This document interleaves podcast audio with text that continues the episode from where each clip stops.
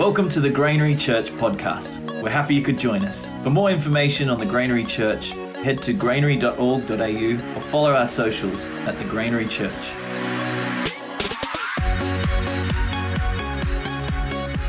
A friend of mine recently told me that he's feeling really worn out by the burden of being a witness for Jesus in our current cultural moment. His work colleagues are atheist, they're super negative, even derogatory about his faith. One of his closest friends has expressly said to him, Don't try to convert me. How can he be a witness to Jesus in this context? Our world is increasingly intolerant toward our faith. At the worst, you know, extreme of this, Christianity is seen as something that's harmful, even predatory. And where you find people who are tolerant and even have a mild interest and some kind of faith and a concept of God, we find that increasingly God is considered to be a retired old man living out of sight upstairs in the attic somewhere, letting us get on with our lives down here, ready to take us away at the end of this life if we've said the right things and perhaps done the right things. To N.T. Wright, this view of God as a retired man in the attic is the result of relegating religion to the private sphere. It's what happens when there's an increasing push for our religion and our faith to only affect us. We have a cultural narrative happening at the moment that says you can't impose your beliefs on anybody else. That's harmful and it's just downright wrong in our cultural world. And what's happened is that religion is just playing its part over here in the private world with nothing to say about political discourse, nothing to contribute to social issues or debate. It's just private. And when we agree with that, not just because we're actually saying it out loud, but just because we start to live in fear of the public ridicule and shame, when we give up hope for God driven change in our world, our religion turns inward. This just becomes about self discovery. What we do together just becomes about how, how we can, you know, become more like Jesus for the sake of our, you know, the betterment of our, our worlds and, and whoever else is interested. But it becomes inward rather than, it becomes a story of self discovery rather than a story of redemption, rather than the story where God is the one who has to step in and rescue the world, rather than the story of where he is actively at work in the world right now, asking us, inviting us to partake, to participate. So today, it's my hope that we'll all find ourselves with a renewed sense of hope that God is active in the world and he is intimately connected and interested with what is going on both in the public sphere as well as the private. It's for both and that today we'll leave with a deeper level of trust in God's goodness, which I believe really is the start, the source of true spiritual nourishment, not some kind of counterfeit. Because as the world pushes religion into the private sphere, it hasn't necessarily given up its need for spirituality. It's looking somewhere for something. And we're going to explore today what, what, it, what it looks like and then what the Bible says about that true spiritual nourishment. It's going to get a little bit uncomfortable in here. We're going to press into just some uncomfortable truths about our cultural narrative that maybe, if you're like me, have started to feel like they make sense. We're going to examine today the ways that they don't make sense when looked at through the lens of what Jesus lived and preached and taught and what God says. Let's pray.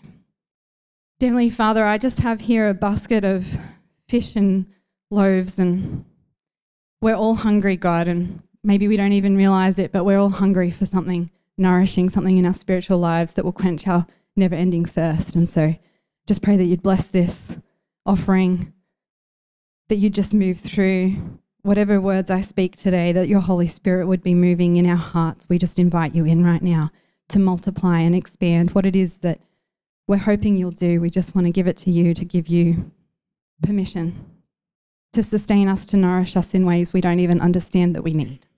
In your name, Jesus. Amen. So, with Christian thought sidelined and forced into private spheres, What's moving in to take its place is a form of Gnosticism, the worship of self. It's not a new idea, it's been around for a while, but it proposes that what matters most about being human is a secret inner core, or if you will, a real self, which needs to be identified and allowed to express itself. Our modern cultural identity narrative says that in order to be a complete person, you've got to be true to yourself. Have you heard that one? Our society is telling us that you can't be an authentic person unless you look into your heart and decide what you want to do, what you want to be, and then assert your individual interests over and against what anybody else says. It's the only heroic narrative left according to Timothy Keller. He says it's in every movie, every sitcom. You'll find it in all the plots of the narrative of the novels you read. We live in what Charles Taylor calls the age of authenticity, where emotions rule, and it's come out of what N.T. Wright calls the broken signpost of spirituality.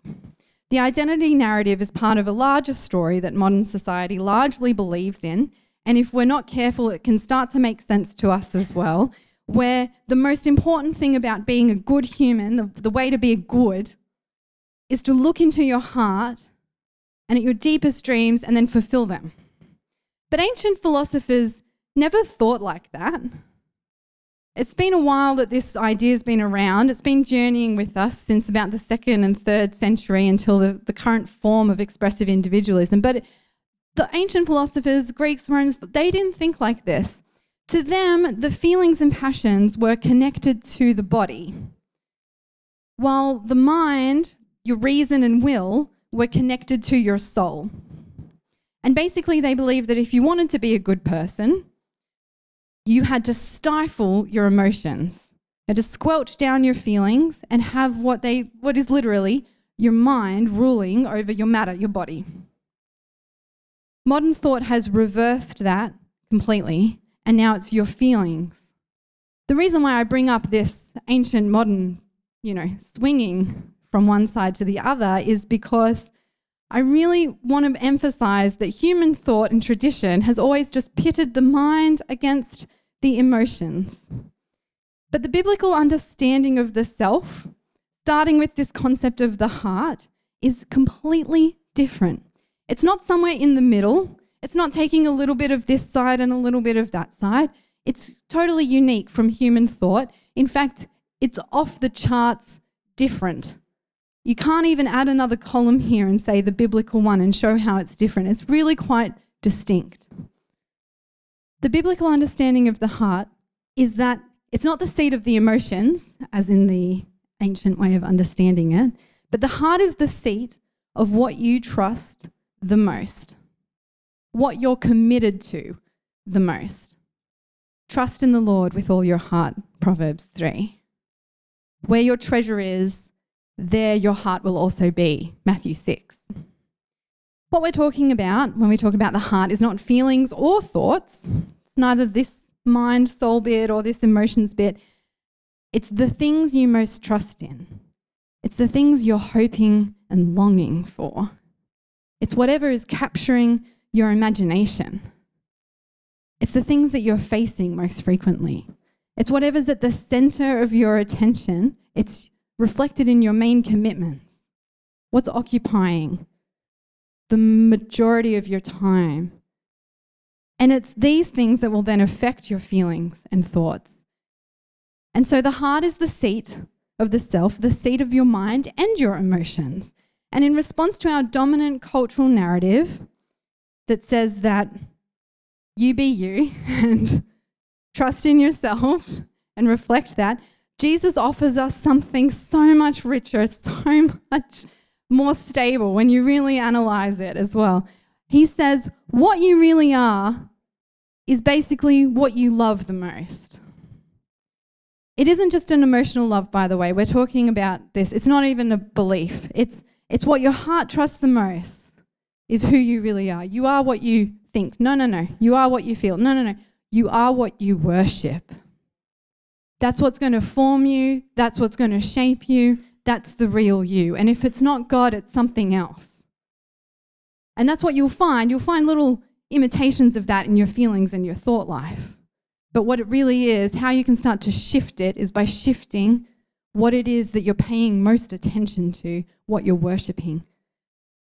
But you can say, I love God, I trust God. And then you spend most of your time and energy thinking about your career and your progression. You can say, Yeah, yeah, I trust Jesus for my salvation. Yep, I'm a believer. Like, and honestly, truly believe that. No doubt, no question. Have like an honest belief and faith in that. And yet, what you spend most of your time on, thinking about, worrying about, focusing on is your career. Because what your heart is really trusting then is your career for your security. It's trusting in your work, your job, for your family's financial freedom. You're even maybe finding a sense of worth and value. Your sense of self is wrapped up in your job title and your career.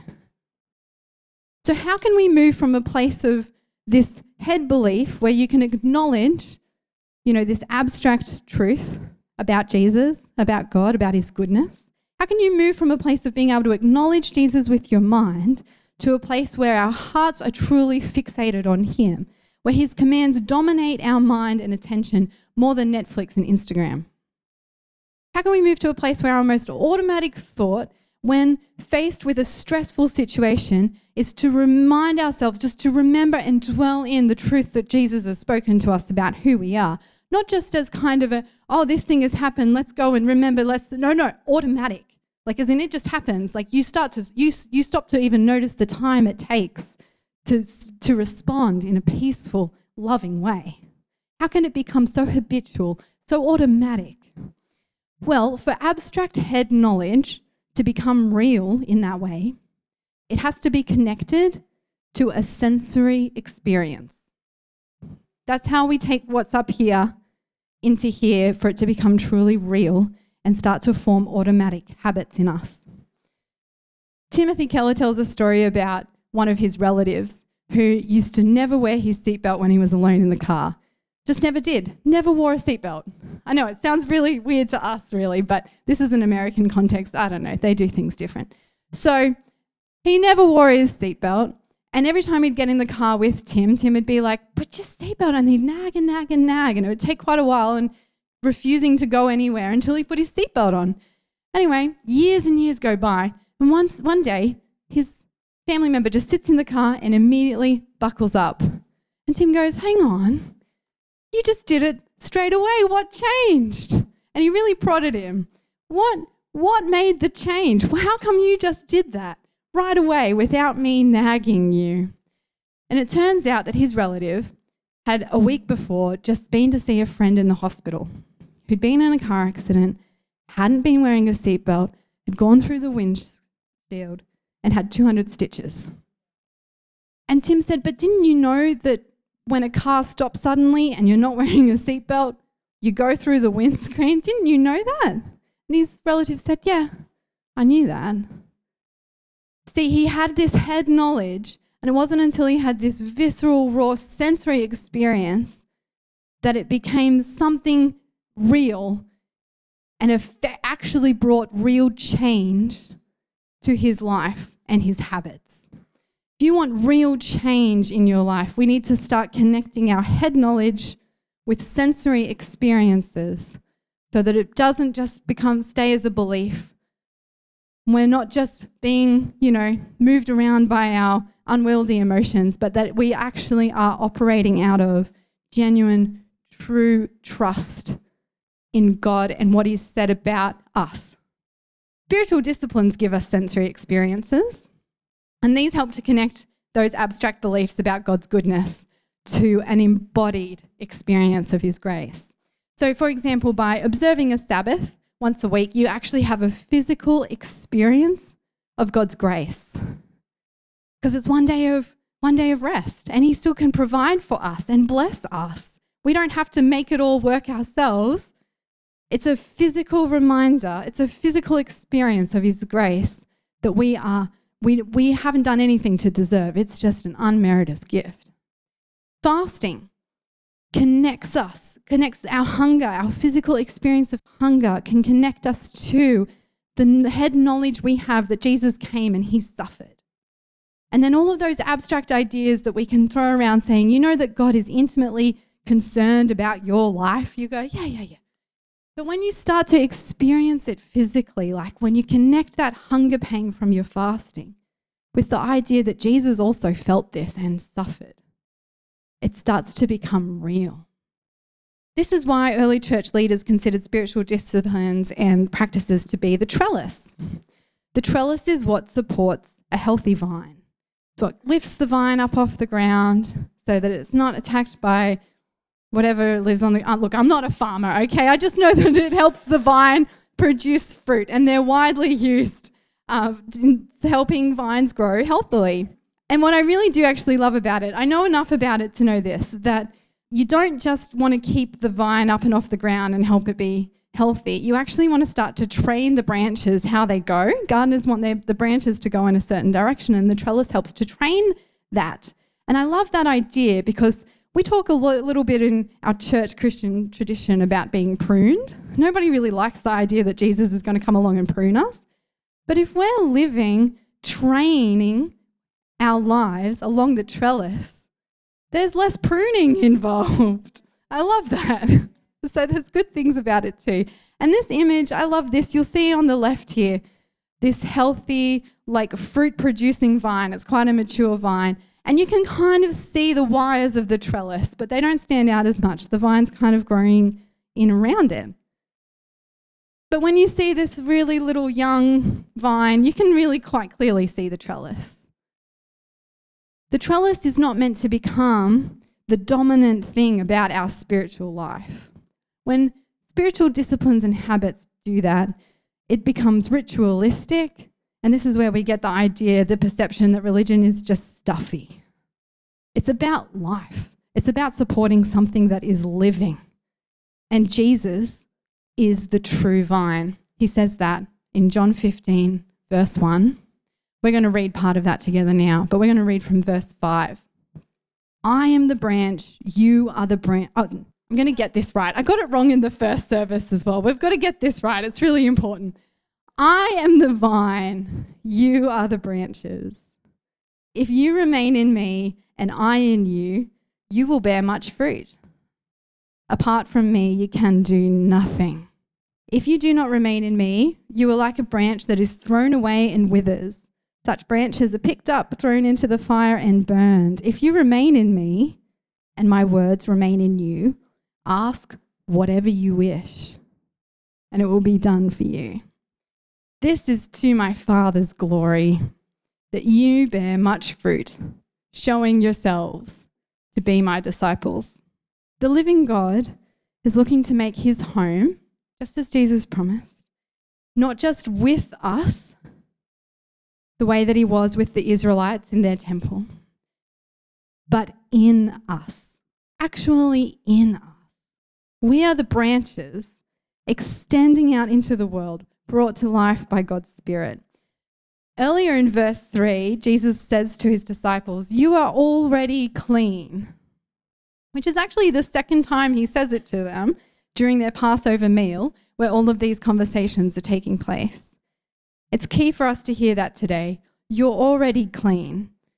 Abiding in the vine, bearing fruit, is not what makes you clean. Being clean is what allows you to abide in the vine. The cleansing Jesus bought for us with the cross is not for our own sake. It's not for our own sake. Jesus did not die just so that we can one day leave this world and go to be with him. It's the other way around. We are cleansed so that the glorious divine presence, God's very own self in person of the Spirit, can come and dwell with us so that we can become little temples hosting his presence, so that we can abide in the vine, so that through us he can produce fruit. Now, I just want to point out that although this is incredibly individual, we're talking about the God who can't be contained even by the highest of heavens, right, which we don't really know the extent of yet, coming to dwell in you, in your very individual self, it's highly personal. Everybody has their own unique personal connection to God. Now, it sounds a little bit to me like, well, actually, it's not just to me, but a lot of like this interest in the individual has come throughout history from Christian thought. It's just swinging a little bit too far this way. Let's bring it back a bit because even though Jesus is intensely interested in a personal connection with each and every one of us, in the following verses, he makes it abundantly clear that this is not just for us. It's not for our sake, it's not for us alone. He says in John 15, verses 9 to 14, As the Father has loved me, so have I loved you. Now remain in my love. If you keep my commands, you will remain in my love, just as I have kept my Father's commands and remain in his love. I have told you this so that my joy may be in you and that your joy may be complete. My command is this love each other as I have loved you. Greater love has no one than this to lay down one's life for one's friends. You are my friends if you do what I command.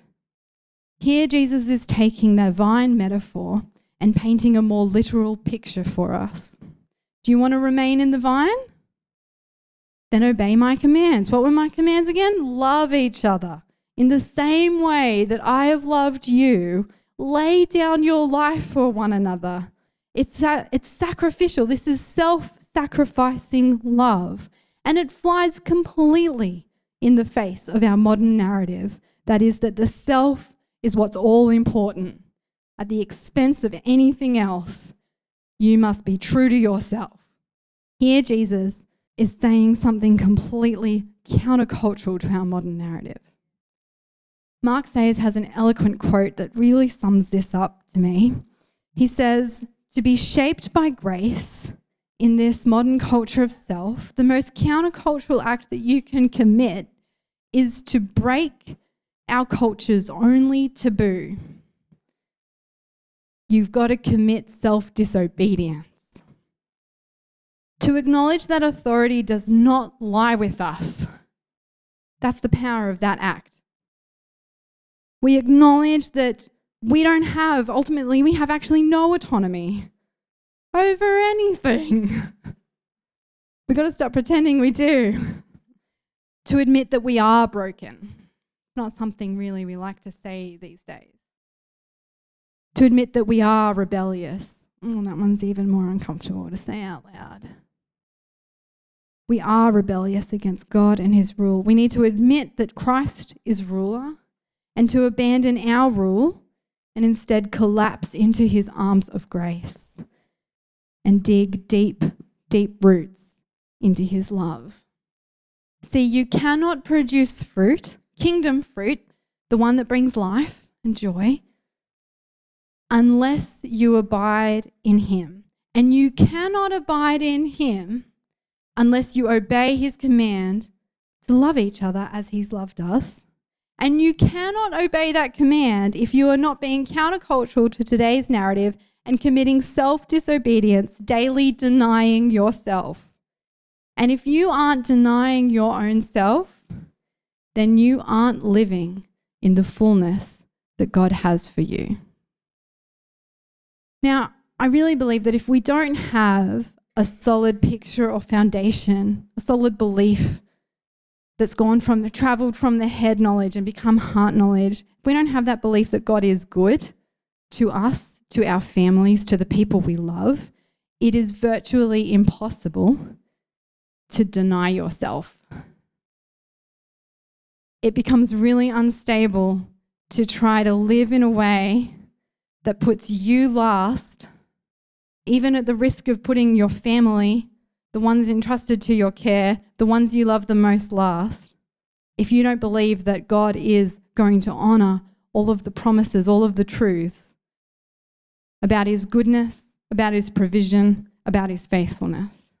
That's a really hard thing to do, even in the best of times. So, what we need to move from the worship of self to worshipping God, we need to move into deeper realms of trusting God. And I believe this is a lifelong journey. We can all trust God more. There's something in all of us that is wanting to reveal that we're still trusting in some false idea that was going to provide for us in some way. He's wanting to today take us all into a deeper place of trust. Remember back to verse 7, we read it earlier, where Jesus said, If you remain in me and my words remain in you, you may ask for anything you want and it will be granted. How many of us here today have asked for something we really wanted and we were met with silence? Or you've asked for something and it's been a flat out no. But then, how many of us truly die to ourselves every single moment of every single day? I can't raise my hand to that. How many of us commit self disobedience and deny ourselves and what we want every moment of every day? How many of us love other people, even complete strangers, in a way that will disadvantage us, that ultimately puts us, you know, at the raw end of the deal by today's economic and social st- standards. How many of us love in a way that disadvantages us? How many of us daily love in a way that inconveniences us? How many of us open ourselves up to public ridicule and shame because of who we love and trust in? I can't say that I do all of that yet, but I'm getting hungrier for it. And I really believe that hunger is a really good starting point. Because I'm hungry not just for this idea of let's love in a way that's super inconvenient. No, I'm hungry for the thirst quenching spiritual life that is that picture of abiding in Jesus to the point where we love like this because it becomes automatic to us. I'm hungry for what's available to us when we abide in the vine. So I want to ask you right now, and I'm going to close with this. So I'll invite the, the worship team back up. Do you have a hard time trusting that God is good? Maybe you kind of have a picture in your head of a good God who can provide for you financially provide for you and your family, but maybe you have a hard time being generous with your money? Do you desire to love in a, in a sacrificial way, laying down your life, but you're constantly either forgetting to, or there's no time or scope in your life to do it, or, or you worry whenever an opportunity presents itself and you see someone on the side of the road in need, but you don't stop because you're actually just worried about getting somewhere on time or how inconvenient it's going to be for your kids in the back seat or what effect it's going to have on your life. Do you find that your attention is consumed by things other than his word? Are you find that your do you find that your attention is consumed maybe by thoughts about your job or your career or your studies or maybe what you're going to watch next on Netflix. Or maybe most of your time is spent on a device. And it's not the Bible app, let's be honest. Is your heart yearning for something more than what the world can offer you? If this is you, would you stand with me? If you want something more, if you're having a hard time trusting that God's good, would you stand? If you want to be able to love in this unconditional way, overcome whatever it is that's preventing it or stopping it, you stand. We're going to take a moment now and ask the Holy Spirit to come and reveal to all of us what it is that our hearts are trusting in that's not God and not of God. So take a moment now and ask Him just to reveal to you what it is that your heart's attention trust and hope is in that's not Him.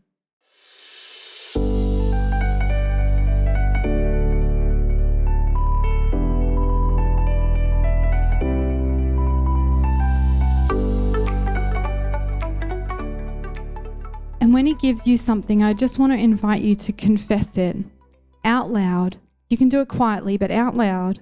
Just confess to Him the things that you've been trusting in that aren't Him.